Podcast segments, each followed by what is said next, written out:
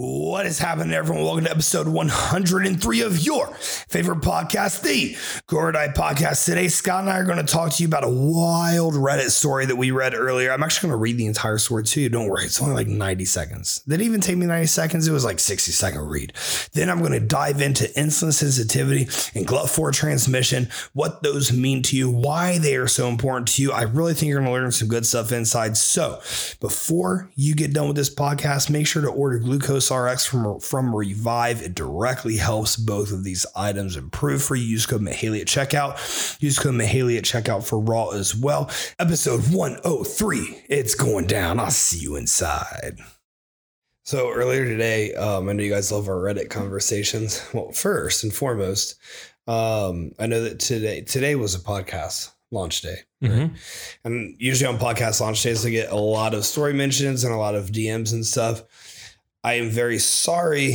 I have not gone back to anybody. Instagram, dude, I don't know. Everyone else's Instagram works around me except for mine. Yep. But David did say that, um, what's that thing he uses? It's an outage report. Yeah, an outage report that like Instagram had a whole bunch of people down. Yeah, it Um, happens. Whatever. Yeah. So I will get back to you guys ASAP. Um, always appreciate you guys tuning in. Appreciate you guys listening. I know that like I love every podcast episode, Mhm. but I loved 102. One or two I was thought good. I thought 102 was fantastic. It's dope. We're in the double digits. I like Mhm. I have to like we're multiple syllables in on whatever podcast number we are. So I got to take a breath. Ima- yeah, imagine 134. Dude, imagine like it's gonna be like 963. I wonder what, I mean, I know our podcasts are kind of sporadic right now due to travel and will continue to be that Yeah. way.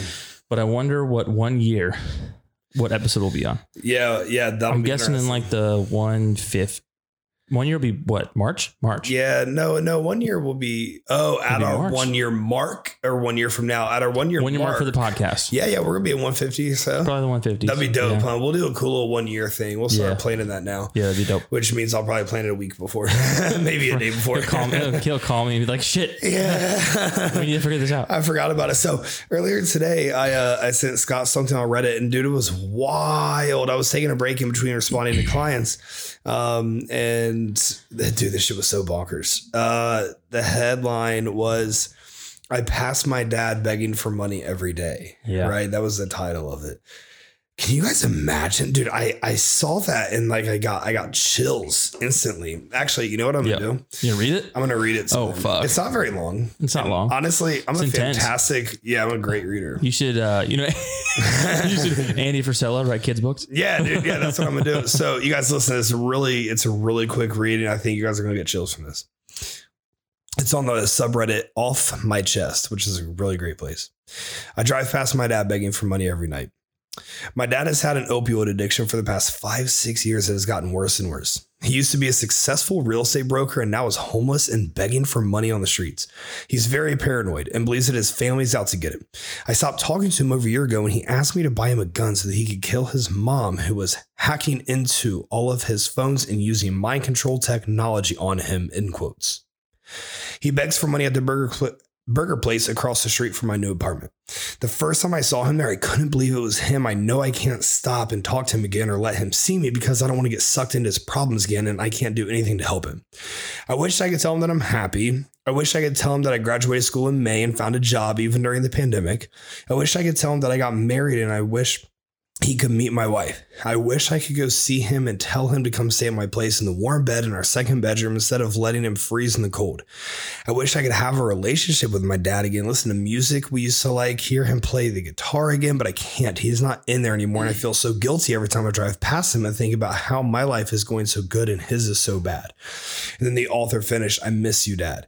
That is fucking wild. Yeah, that opened up a, a slew of comments and, and A lot. discussions. a lot of comments and discussions. And you know like me it gave me a massive sense of gratitude. Mhm. um you know my my father and i are very close. You know my parents and i are like super fucking tight. Sure, sure.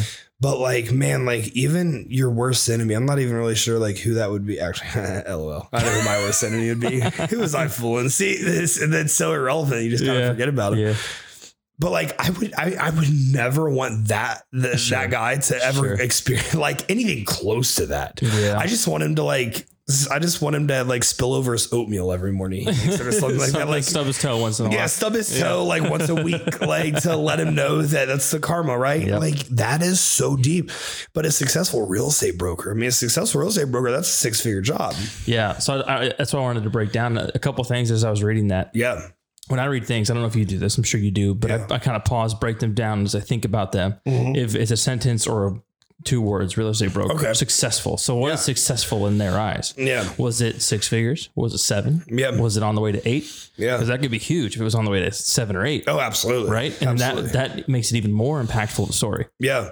What I want, so how, how I analyze stories, interesting you do that. How Mm-hmm. I analyze stories, I like create this entire narrative. Like I have a visualization what is You play a movie. like. Yeah. I play a movie, Yep, that's what I do. but I want to see the other side of the movie. I want to see like like how's your mom doing? Oh, You know, how's your do you have siblings? Like like I, you almost want to reach out to the author and just like kind of get the entire story. sure. But with the amount of um, like karma and stuff, Mm-hmm. um, I think that's what it's called that that one has generated.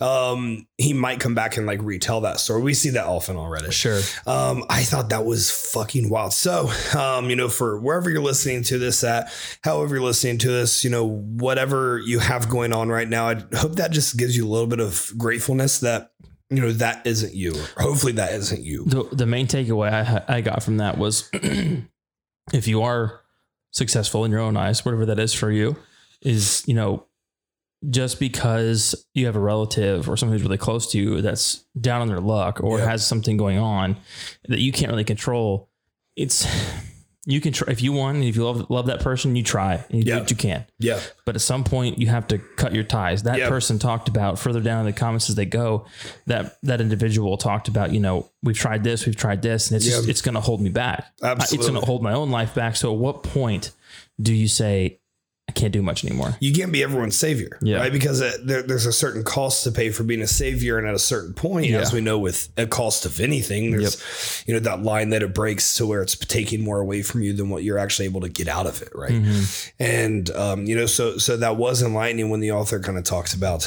um, I, I can't help him, I can't see him, like he's not even there anymore. Yeah. And man, honestly, like not to that extreme, obviously. Like I, I think few of us have someone. Um, I, I I I say that ignorantly because I don't know. Sure. I think few of us have someone that we care about that's ended up like that. Sure. But man, like I mean, I, I know we both know people who put so much into people that just aren't able to be saved or like yeah. on it like aren't worth helping. Not that their life isn't worth it, but like The individual's not accepting it. Yeah, yeah, they- they're not accepting it, so Yeah. you can't help something like that. So they're not worth helping, Yeah.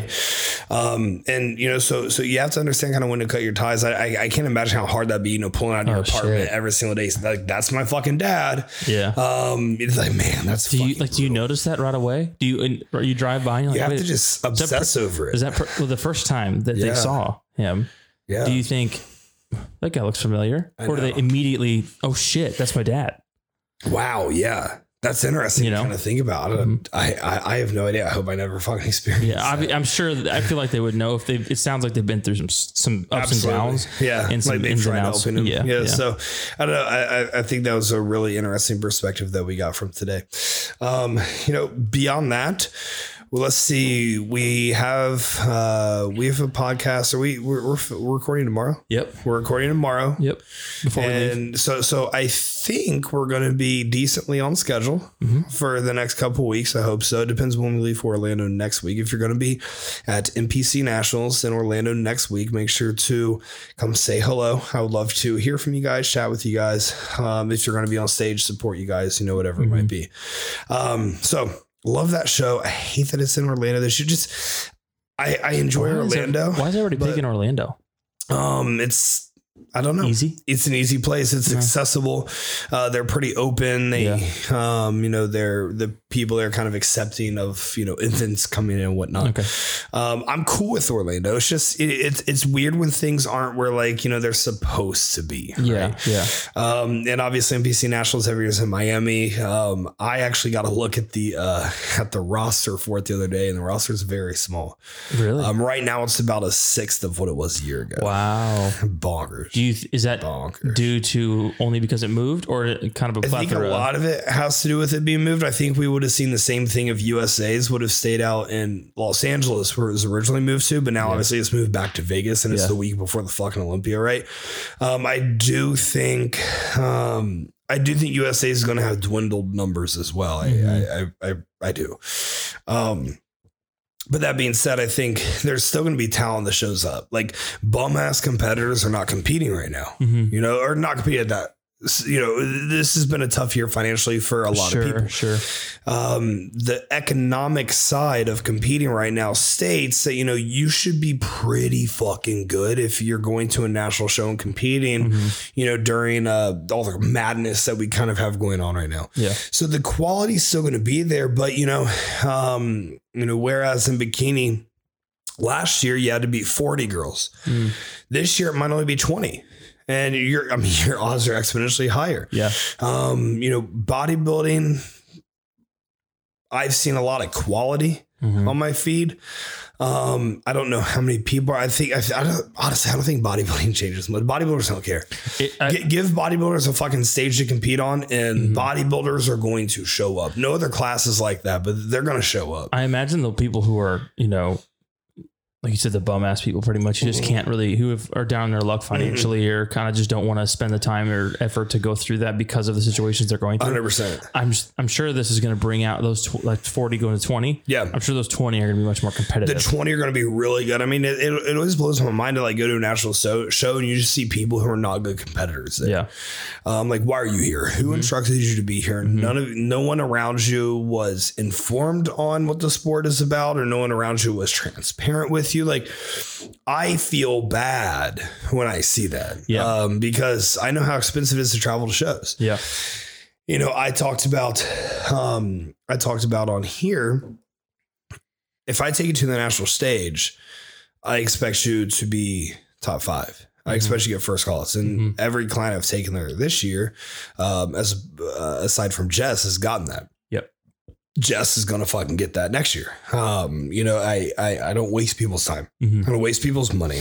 And I don't waste my fucking time. Yeah. Why the fuck I want to go sit in a crowd watching someone get fucking fourth call outs? Yeah. Like That's what? Like that? That's not. I mean, you know That's me true. very well. I'm way too competitive for That's that. true. And I like if it's not a win, then I'm really just not that happy. even on the national stage, even on the pro stage, it's like you know we got Yeah. second. Yay, we're Yeah, going to the Olympia. What's, You know, what's no. an NFL team that's just notoriously not good? Um, I mean the Jets, the Browns. They're but the Browns are like good now. So The Brown, okay, the not- Jets are zero and nine. and, and over terrible. the like over history, they've yeah, been they- bad. yeah. I mean they've had good years, but Man, they're it- bad. So it's like coaching that team, I It's guess. like coaching the fuck. Like, why would you want to show up and coach the Jets? I'm trying to show up and coach the Steelers, who are fucking Oh, undefeated, shit. or like the Chiefs, who just won the Super Bowl. Like, I, I, I, I, I don't agree with people who are not. If you've not won an overall, or you know, it, it, it also depends on the division, right? Like winning overall in bikini is really hard. Mhm. So. Kim's going to go to Dallas this week. Mhm. And Kim, you know, Kim has absolutely bonkers physique. She's going to Dallas, and um, you know, it's the Ronnie Coleman's a pretty good sized show. Yeah. And what if she gets in the overall? She loses to someone else who you know looks like a national top five girl. Mhm. You know, does that mean Kim should not do nationals now? Mhm. To me, it does not. Okay. It, well, it depends on the scoring of the overall. Sure. Did, did, did that girl just mop the fucking floor with you? Yeah, so- yeah, yeah. um, now, or if you go to to a show and the girl that mops the floor with you is like going to be unanimous overall champion at the next national show she does, well, then it's hard to pull data from that because obviously Yeah. she's that good, right? But you know, with Kim, the expectation's really clear this weekend, and just like it was, la- you know, the the last time, but it was her first time on stage. We got feedback. We're bringing her in full pound, four pounds fuller, Mhm. which was the feedback. Mhm. Um, and, you know, we're gonna give him fucking hell. She looks absolutely bonkers. I sent in the team a Haley staff shot earlier today. You saw I was like, if this doesn't win a bikini overall, then truly I don't know the division. right? Yeah, yeah. But again, it's bikini Mhm. and it's so subjective. Mhm. And you know, what we saw in also why so what we saw in also doesn't really count. That was such a poor show. like everything about that show was so bad. I've seen some Yeah. people complain. If you haven't heard about that, was. you need to go listen to that episode. It was at 98. it was 12, 16 wins in 12 hours. That Yeah, that's the episode. Um, it was so bad. Uh, so, you know, anyways, I think that for the majority of people, if you haven't won an overall, you're probably not ready for the national stage. Um, just my thoughts on it. That's, Yeah. that's how I think. So we're gonna see. I'm really fucking excited for Orlando. Um, after Orlando, it's a little bit of downtime, so we should we'll be pretty consistent with the uh, podcast here. Yep. And you know we have a lot of great stuff coming. I always fucking think that because I think everything Shit changes all the time great. for us. Yeah, It's like yeah. every week something changes. Yeah, it really does. But today, uh, as the title suggests, I want to talk to you about insulin and your GLUT4 receptor. So, um, you know, obviously, we know what insulin is. Um, insulin is a hormone excreted by the body that you know transports nutrients around and um, allows you to you know stabilize your blood glucose and you know keeps you very healthy. It's very anabolic, extremely anabolic because it you know pushes nutrients into muscle cells, and when you push a nutrient into a muscle cell, it forces a muscle cell to expand. It forces a muscle cell to have nutrients to recover, and when it recovers, it grows. Therefore, insulin is anabolic, right? Insulin uh, being active also increases your IGF one uh, um, numbers. Um, so, and it, we all know what fucking insulin is, right? GLUT4, uh, it's it's a protein uh, that is essentially a glucose transporter, right? And GLUT4 can transport numerous amounts of things, um, but primarily it's a glucose transporter. These two things are very, very, very important, especially for people listening to this who really want to push their performance and physique to the next level. It'd be pretty fucking ideal to do that with optimal insulin and GLUT4 responses, right? Understand this first and foremost, though. The results that you get from your overall protocol, when we talk about, um, you know, training or, you know, diet or anabolics or cardio or whatever, it's all under the assumption that the other parts of the protocol we are not talking about today, you know, are perfect, are in line. Um, and what I mean by in line is up to my standard. so it's a pretty fucking high standard to reach, right?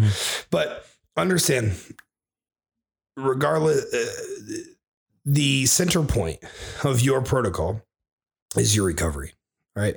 How can you recover from the stress um, that you're putting on your body? What's your stress adaptation like? And that obviously comes down to recovery, which comes down to food, which um, you know comes down to how well you can digest and absorb and transport all that stuff. Understand results are determined by what you can absorb, not just what you eat. So again, this goes back to the podcast about bikini girls. Like I eat 900 carbohydrates today, like all that stuff. Like, That's cool. Like, that's great, right? Mhm. You're not absorbing that. Mhm. It's it, it's not. you- You're you're quite. You're It's impossible. literally. I mean, there's no statistical anomaly. Uh-huh. I mean, I can't even utilize 900 carbohydrates, Yeah. and I have four times the body mass Yeah. that you have, and Yeah. you're. It's not possible. We. I think that's a really poor approach. Okay. I have friends utilize that approach in some of their clients, and you know, my if you're friends with me, you're probably a pretty good bodybuilding coach. I don't start myself a shit fucking bodybuilding Is, coach. is that approach just give as much as possible and Yeah. just let's whatever sticks sticks? Yeah, but that's not the approach I would take. Well, Before yeah. I had to fucking take someone that fucking high in food, I would just make you stop training and cardioing. Yeah. Like sit, just sit, just sit down. You know, eat high macros. You know, Mm-hmm. eat your whatever the that client needs, and you you can't train. You know, you're Mm-hmm. you're you're uh, turning over glycogen, you're turning over amino acids, you're turning over triglycerides too fast. You can't train. Mhm. So you just kind of like sit there and you know let us configure whatever we're trying to configure. If we're trying to peak you, if we're trying to fill you, if we're trying to um, whatever it might be, right? If trying to have refeeds, diet breaks, whatever it might be. I just want you to sit, and that's going to be, you know, how we kind of fill out your physique and and give your body nutrients, right? So understand by manipulating insulin and GLUT4, we can shuttle primarily to muscle and away from fat. I also want to add in a precursor. that says it's impossible to, no matter how insulin sensitive you are, no matter how great your GLUT4 transportation is, there's a percentage that is large in part um, uh, kind of determined by your genetics. It's determined by your lean body mass, by your body fat, by your stress levels, by your endocrine system, your hormone levels, um, GH, T3, um, your nervous system. All these items kind of play into this, right?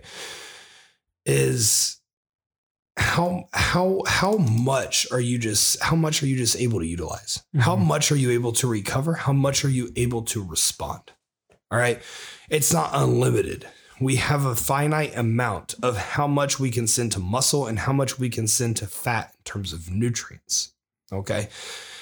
I think a good nutrient partitioning strategy, nutrient partitioning is literally uh, the art, if you will, of how your body utilizes the nutrients that comes in. Man, if we can send like 70% to muscle, 30% to fat, we're doing good. If we can go 80 20, you know, we're doing pretty good. If we can do 90 10, we're doing excellent, Mm. right? Uh, because nutrients that, you know, go to fat are going to be pre- predominantly dietary fat. Um, the nutrients that go to muscle are going to be predominantly amino acids. But then, you know, we have this gray area here with carbohydrates where it's not extremely metabolically efficient um, for your body to uh, convert carbohydrates into, you know, fatty acids into, into triglycerides and, you know, stored away.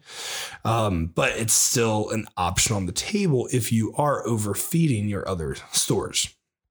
Right? Does that make sense? Mhm. Cool. So I kind of want to understand. Uh, I- I want you to understand that not all progress is created equally, right? What I mean by that, other there's people who are making more progress than you might be. There's people making more progress than I might be. And sure, we can point to genetics, right? But at the top of this game, the genetics are much more, um, unless you just are completely non-responsive to drugs, the genetics are much more even playing field. Not to like discredit their importance because they're very important, but like Mhm. We're all using steroids. Mhm. We're all training hard. Mhm. We're all hitting our food. Like we're all doing the things that we have to do. We all have good coaches. You know, we're all holding ourselves accountable, right? And yeah, I might train harder than you. Someone else trains harder than me. I might diet harder than you. Someone else diets harder than me. I might take more drugs than you. Someone else takes more drugs than me, right? But for the most part, we're going to act like everything here is just kind of a more level playing field. Um, and I don't want to like turn natural people away from this podcast. This Sure. is very, very, very important to you.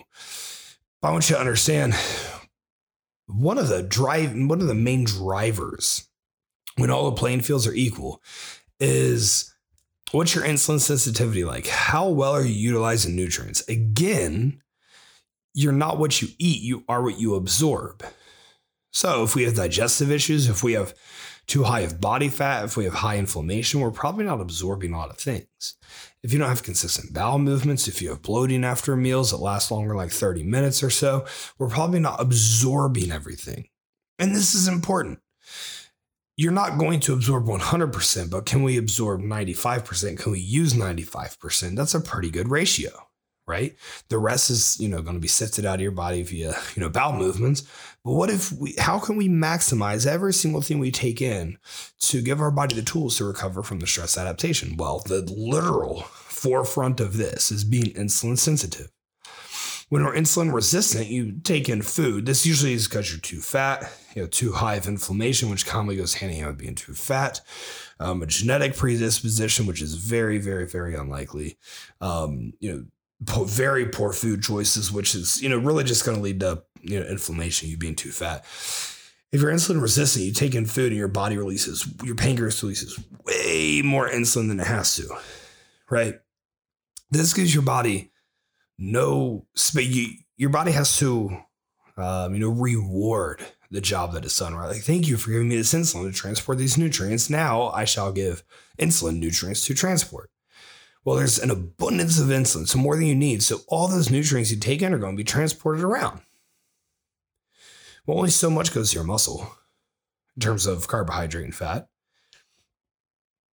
The amino acids, man, honestly, unless you're really like unless unless you're unless you're pretty fluffy, like as a male, if you have no visible abs whatsoever, like no visible cuts anywhere, like looking at maybe 17% body fat or higher, um, or like females like 20, maybe six, seven percent body fat or higher, you know, you are going to be very likely to utilize a lot of these nutrients and store them as triglycerides, as fatty acids, as fat in your body.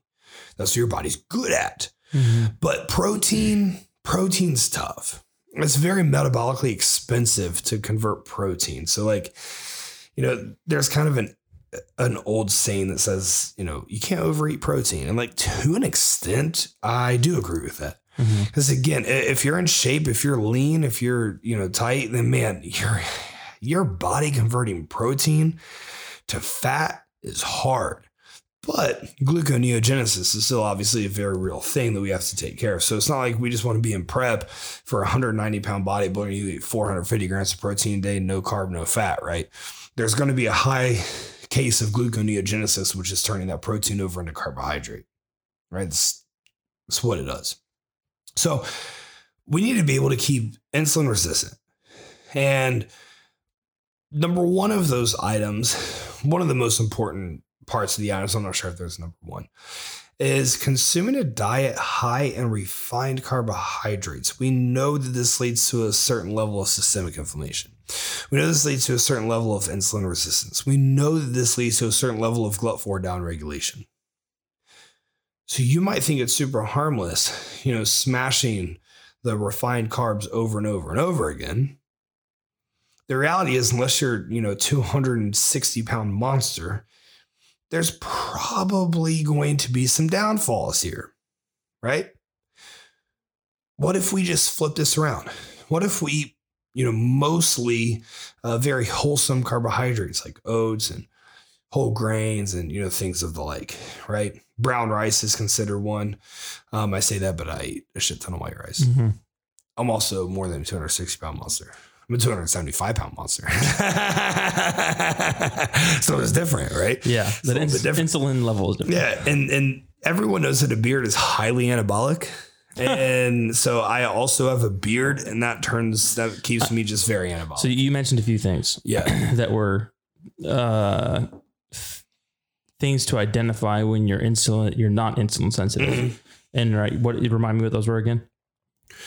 When you're insulin resistant. Um, so I I discussed the mechanism of action that happens when you're insulin resistant. Yeah, Some like, like if somebody doesn't tell. know, yeah, Yeah, so some ways you can tell you're probably gonna have some brain fog. okay, Your blood glucose will be really high, so get a glucometer and kind of voice check that out.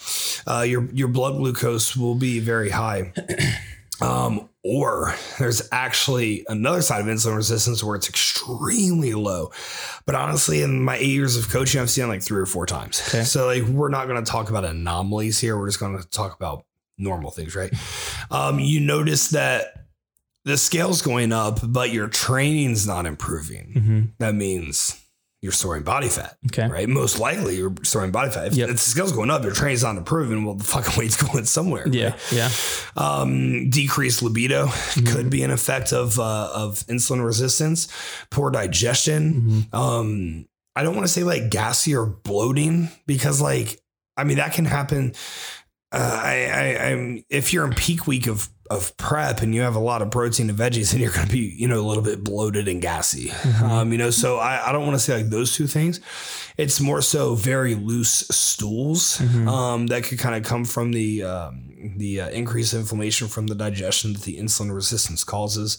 Um, so you, you're not recovering well. Um, commonly, one item we see when we have like a leaky gut or a gut that's not um, properly um, mobilizing nutrients is the the recovery is just poor, hmm really poor. The sleep will kind of be poor because the body doesn't have nutrients. yeah, because Right? it's pushing them through. Yeah, it either doesn't have enough or it has way too many. So is the adverse of all of those true and good factors to identify when you are in a good space with Yeah, insulin? when you're insulin sensitive, um, literally the reverse of all those will be Okay, true. okay. Um, yeah, so it's kind of an easy way to define, right? Like when you're insulin sensitive, you're gonna have an increased nutrient uptake in the muscle cell, which means maybe we can turn the 55 45 ratio, the 55% that goes to muscle cell, 45% that goes to adipose or waste, maybe we can turn that into 80 20, right? That's obviously a massive increase in nutrient uptake that heads to the muscle cell decreased fat gain, um, improved rate of fat loss. So, if you're insulin resistant and you try getting going into a cutting phase and you just nothing's happening, you're pushing, you're pushing, you're pushing, you're pushing, nothing's happening, and then.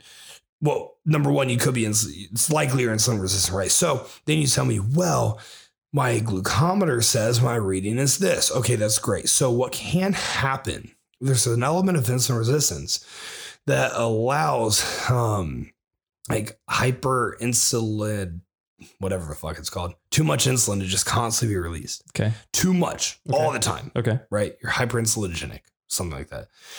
Um, all the fucking time. You're just turning over insulin. When you're not eating, when you are eating all this stuff. So as soon as anything hits your bloodstream, it's taken up. right? And then you check your blood glucose, you have a low blood glucose reading. Well, yeah, because you have way too much insulin circulating, right? And Mhm. so one way to get that tested is by, you know, getting blood work done with uh, with your doctor, and you have to request a fasted insulin check. If your fasted insulin is really high, your blood glucose is normal. That's exactly what's happening. You're gonna have reduced water retention if you're insulin sensitive. You're gonna have decreased visceral fat, which means you have a tighter waist. Visceral fat is like internal fat, it's that deep fat, kind of like surrounding organ. It's like hanging on the organ Mhm. type fat. Mhm. Okay. Um, so decreased visceral fat fat's really good. Actually, one of the best drugs ever studied, actually, the best drug ever studied for reducing visceral fat is DNP. Mhm. You know, I fucking love talking about my DNP. Oh yeah. Uh, visceral man, DNP attacks visceral fat very quick. I Okay. DNP actually, um, because of its MOA, which is shutting down the Krebs cycle, DNP increases the usage of visceral fat first, first and foremost. Now your your adipose sites. Yeah, Those that's the fat around like your is where adipose cells are stored, and a bunch of adipose cell, a cluster of adipose cells, is what creates adipose tissue. and that is not that and that is different than visceral fat. That's different. So same but different. Usually Alright. when we discuss adipocytes, so your visceral fat is all protective, Yep. right? And It keeps your organs really- safe. Yeah, we don't really need to create. And so one of the reasons why you're diet while you're dieting, you get really fucking lean, Yeah. that your body just starts really turning against you is because it's such low visceral fat. Okay. It turns into a fight or flight, fight or flight mode, more sympathetically. Could, could you visually uh, look at visceral No. fat as uh, a coating of oil or like butter around your organs? You could. Okay. You could. If you pulled out a heart, You said no like you knew what I was gonna fucking of- say. Yeah.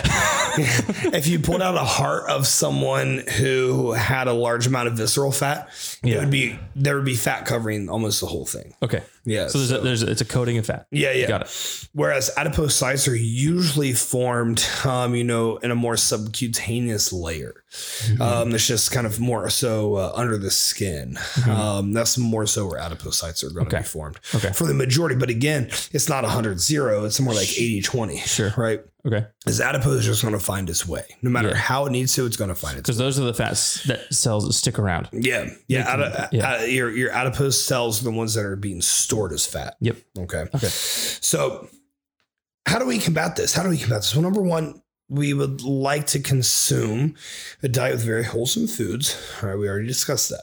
Number two, having a really high protein number, probably a really good idea.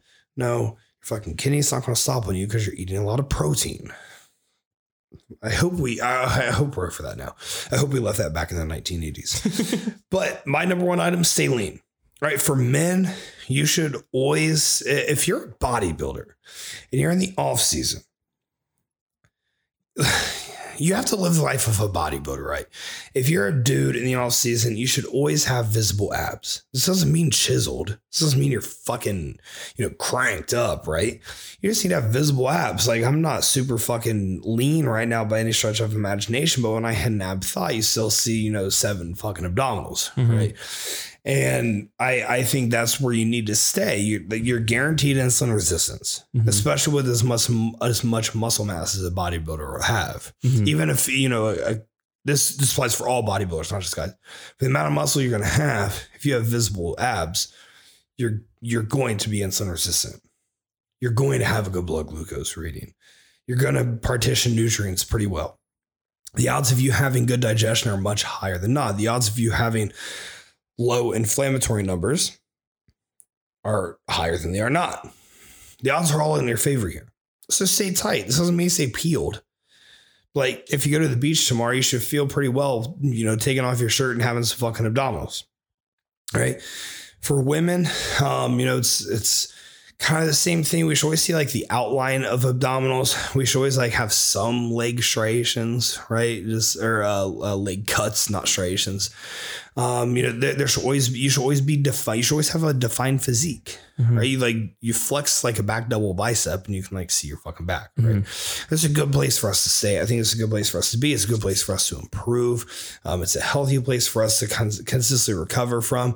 It's a healthy place for us to improve cardiovascular performance. Um, sleep, all that stuff, stress mitigation, all that stuff, right? For for people who are really lean. So for Yeah. example, you were super lean back in your running days. Yeah, Right. And it was really hard for you to pack on muscle. yeah, very hard. Do you have to because you had to gain some significant fat Yeah. to get to the level you're at now? Yeah, So did you have to become insulin or insulin desensitized? and? I, I I became pretty insulin resistant in my last off season just because I got so fat. yeah. I would have done better taking a slower approach, right? My coach at the time and I were like chasing a number on the scale. Sure. We really want to see the number. The, the reason I ask this is because there's a lot of people who are skinny naturally and Yeah. have a hard time building muscle. Yeah, and so so like that's me to a T. And honestly, if you're skinny naturally, you're gonna have you know genetics on your side of like insulin sensitivity, Mm-hmm. Okay. and you know you probably handle blood glucose pretty well. You probably have low levels of inflammation, right? Okay. Um, so you know that's that that's it's not necessarily a benefit because you know also if on the you know opposite of people who are bigger all the time, it's like you can probably gain muscle easier Sure. um as well. So it's not really like it's it's it's you, you have to utilize what wherever you're at, you just have to utilize that to the best of your advantage, right? So if you're naturally smaller, if you're naturally leaner, yeah, you probably are going to start out with higher nutrient partitioning levels. So we can probably push protein a little bit harder, Mhm. but we still want to watch the carbohydrate source. Uh, we would probably push fats a little bit harder, but we'd like to, um, you know, make sure that we're not pushing them too fat to actually get fat, Mhm. right? Um, so if you're naturally a leaner person, then you're probably going to have a, a I, I I don't I hate the term faster metabolism, but a higher metabolic turnover, a higher metabolic output, Okay. right? And so that kind of helps all these items. So a lot of people, it's super common uh, thought, if you will, that fat cells are just like there. It's like you know, you know, like when you feel a muscle, it's like oh, feel like that has an action, Yeah. right? And you can feel its action Yeah. when you contract the muscle Mhm. like fat, you can never feel its action. It's just is you like you grab it and it just like jiggles. Mm-hmm. Sure, right? sure. It's like my fucking love handles right now. Grab Yeah. my fucking love handles and Which you take a caliper and you brum, pinch. brum, brum, you know they're just fucking jiggling up and down like twerking. And uh, I said my love handles. I don't want to see are twerking. Justin twerking. So, so fat cells actually serve a purpose. They it's it's active. It's a, it's a thing. You know, fat cell fat body fat is considered an organ in and of its own, right? So it, it releases fatty acids, which again can be a good thing if you're you know releasing fatty acids from fat during a cut and you're releasing them into your bloodstream to be utilized for energy, right? But they could just release fatty acids all day. which again tries up your insulin uh, um, numbers, your, your insulin um, response, rises your blood glucose, brain fog, all that stuff, right? Is, it, is that just always going to happen or is that a maybe? If there's too, it, it depends to the level of which, right? Yeah. So even a lean person, at some point during the day, their fat cells are going to just release some fatty acids, right? It's just it's, it's just a metabolic response. what it does. It's, it's an organ. It's, Okay. You know, it has a job. The heart beats, and you know, fat does this, right? Okay. So release fats, but if it, if it only releases a tiny amount, like a trace amount, Yeah. then that doesn't require much response from the body. There's going to be a little bit of insulin shuttled into your bloodstream. It's Mhm. just going to go clean it up and take care of it. Okay. But we're not going to have an abundance. Yeah. Right. When we get an abundance is when there's an issue. So it's going to release fatty acids, it's going to release some glycerol, it's going to release some hormones, it's going to release some cytokines. And we all know cytokines are very, very pro inflammatory. It's going to downregulate your GLUT4, um, you know, which GLUT4 is directly related to having optimal nutrient partitioning. It's going to cause insulin resistance. When you're when you have too much fat, it's going to cause insulin resistance. The, the two go hand in hand. If you're too fat, you're also insulin resistant. You, you- you're not going to meet a fucking fat person who's who's insulin sensitive. it's a it's a fucking oxymoron. said they wouldn't be fat then, right? Exactly. Okay. They they they wouldn't be fat. They would have Okay. taken care of it. Well, um, is the only way to test your GLUT4 through blood work? Um, no, I don't think you can touch your GLUT4. Yeah, I, did, yeah, I didn't know. The, again, like the tests of it is like, well, am I making positive physique changes Okay. over time? If so, then I probably have pretty fucking good GLUT4 turnover. so the I don't think it can be. so assessing your GLUT4 ability, turnover ability, is based on your basically a check-in time. yeah, it's, yeah, it's basically just assessing your check. It's just assessing your progress. Okay. And if you're progressing, it's probably good. If you're not, well, So so probably GLUT4 GLUT4 and insulin uh have similar responses? Yeah, so GLUT4 and insulin, they, they just coincide. Okay. They coincide. Wherever one is, the other probably is going to end up being Okay. as well. Um, a majority of the time. Yeah. Right. Cardio, we know, we know that cardio is very good for insulin sensitivity, which means it's very good for GLUT4 turnover and, and uh, transmission. We know that if we're in good cardio shape, that we have greater weight training capacity. We know that cardio can aid in recovery and not pull from it. It can aid in recovery in terms of increasing blood flow. But man, I've talked about this before. I just don't think card people are doing cardio the right way. Look, I'm not saying your coach is wrong. I'm not saying I'm better than your coach. I'm saying intent based cardio is in fact better than mindless cardio. I think everyone would agree with that. If you go into your cardio sessions with a goal, I tell my clients if you get on the stairs, every 50 floors should take you about 10 minutes. If you're on the elliptical, every mile should take you between six and seven minutes. We have three and a half miles on the elliptical, or we have 150 floors of stairs. Mm-hmm. Your goal is to beat that. Because I also tell my clients too, every single time you should achieve this goal faster than you did last time. You know it's frustrating to me Yeah. is that ellipticals, and I'm sure this happens with other cardio equipment, It's not calibrated. You have, to use, you have to use the same elliptical all the time. because the one in Hog, and then there are two different types at our apartment, all have different readings. Yeah. all always. of them, and it's not a little bit; it's drastic. Drastic. It's insane. yeah. So when you told me two two miles would take me about like 14, 15 minutes, Yeah. right? Hog on the on the money. Yeah. Elliptical one in my apartment, I hit two miles in like seven fucking minutes. Oh, fuck. Elliptical two, I hit two miles, never. no shit. Because it was too long. It was too long. moving too slow. yeah, so I just used a time. Yeah, yeah, yeah, yeah. That makes sense. But you want so so then if you go to the time based model, so let's say you have the problem Scott has, and I tell you, you know, you need three and a half miles, and so you're like, all right, so this is basically 21, 22 minutes, right? Well, well, let's try to use the same elliptical every single time. And we know that the elliptical is not calibrated. Mhm. We're we hit 21 and a half minutes. Mhm. Every single time you get that 21 and a half minute mark, that distance has to be further. We know it's not calibrated. Okay. But if we're using the same elliptical, it's Yeah. just as fucked up as Just it was your, mark- yesterday. use your markers. yeah, so Yeah. use your markers and bust your fucking ass and like push it, right? Yeah. So that, that's actually, I'm glad you brought that up because people are going to have that question. So push yourself, utilize fucking intent. Give yourself a tangible goal. Doing cardio, what does doing cardio for 45 minutes mean? I do cardio for 45 minutes when I walk Peyton. Do I consider that low intensity steady state? No. Do you? Maybe. I consider low intensity steady state still fucking pushing yourself. I consider low intensity steady state not ba- essentially based off the heart rate. It's more so based off you. What can you do for this amount of time that you don't have to drop off of? Is there not a heart rate you'd like to stay within? I've heard that a lot. Yeah, ideally there is, but fuck it. Honestly, It just matter. varies so goddamn much. Are you pushing yourself? That's what I care about. For LISS, are you Yeah. pushing yourself? For MISS or for HIIT, you know, those have different. But for LISS, are you pushing yourself hard?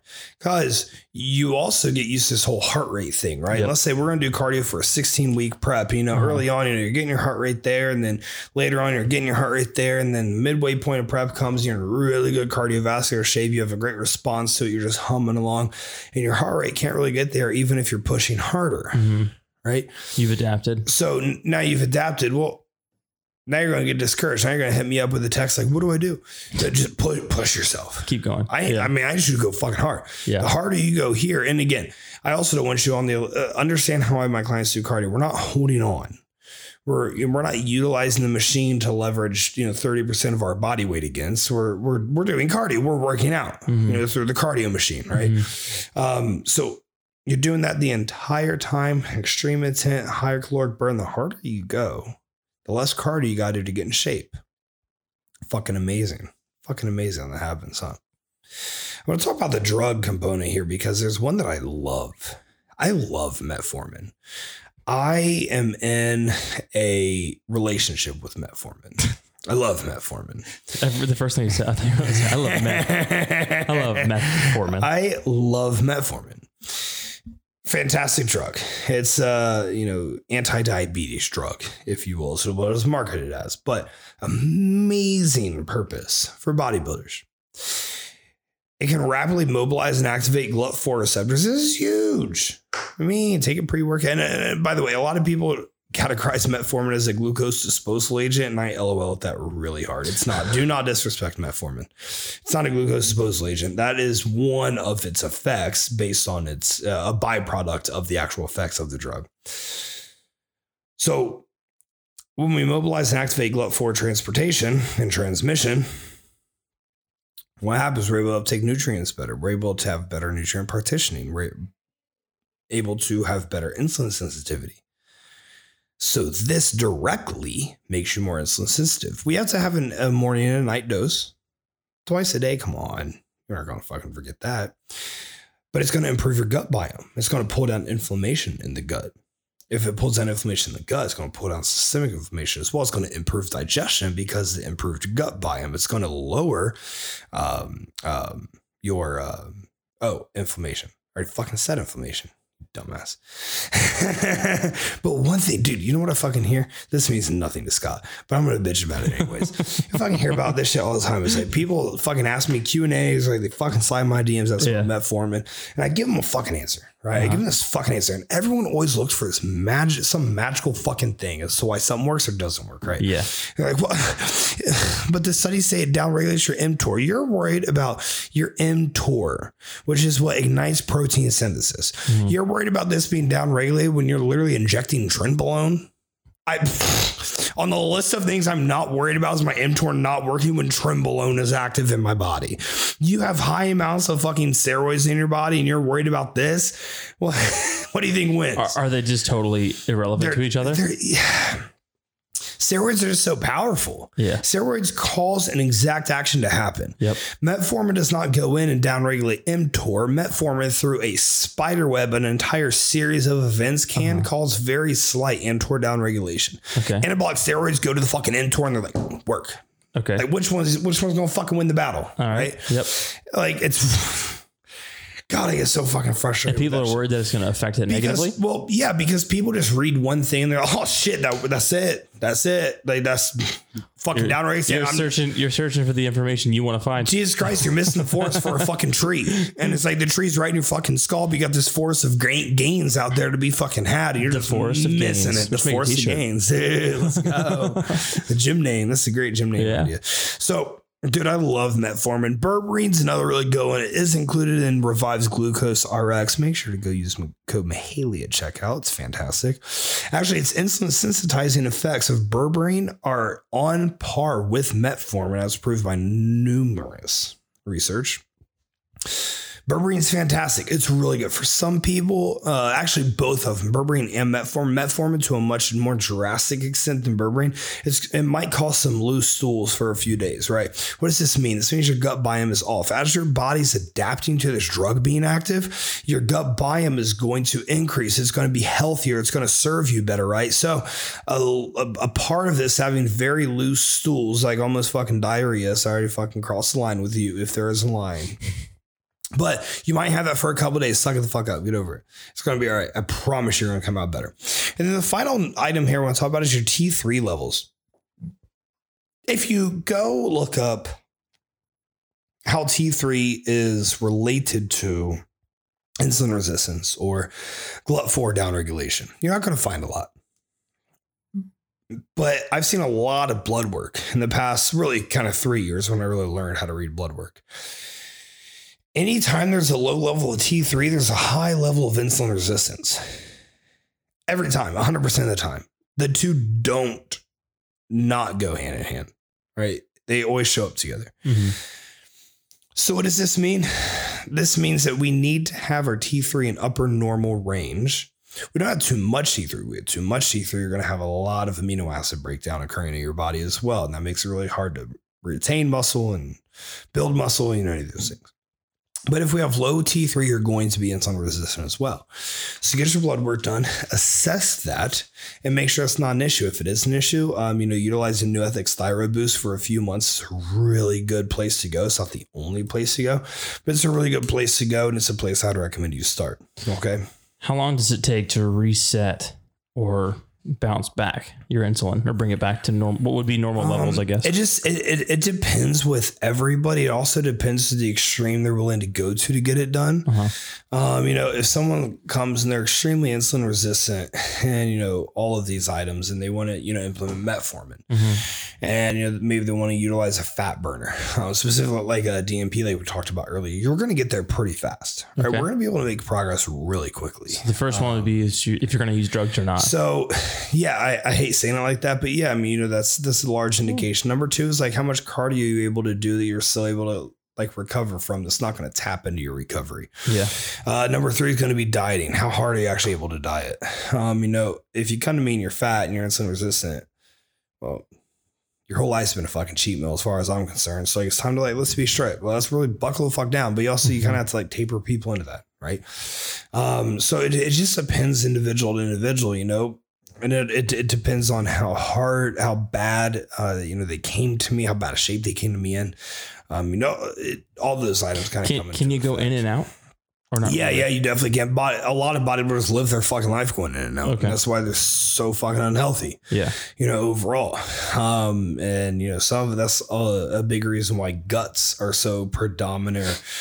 Well, I shouldn't say so predominant because people like make it seem like it's a bigger deal than it actually is. Like, man, I go to a lot of bodybuilding shows and it's rare that I see like an overblown gut. But what's that? What what that is caused from predominantly is going to be insulin resistance. People are like, no, growth hormone abuse or insulin abuse. And like both of those things lead into insulin resistance. Mhm. Growth hormone doesn't cause it. The insulin doesn't cause it. You being insulin resistant causes it because there's other people using the same amount of growth hormone, the same amount of insulin as that person or more, but they don't have a blown out gut. Mhm. So insulin resistance is kind of what causes it. So you can go in and out.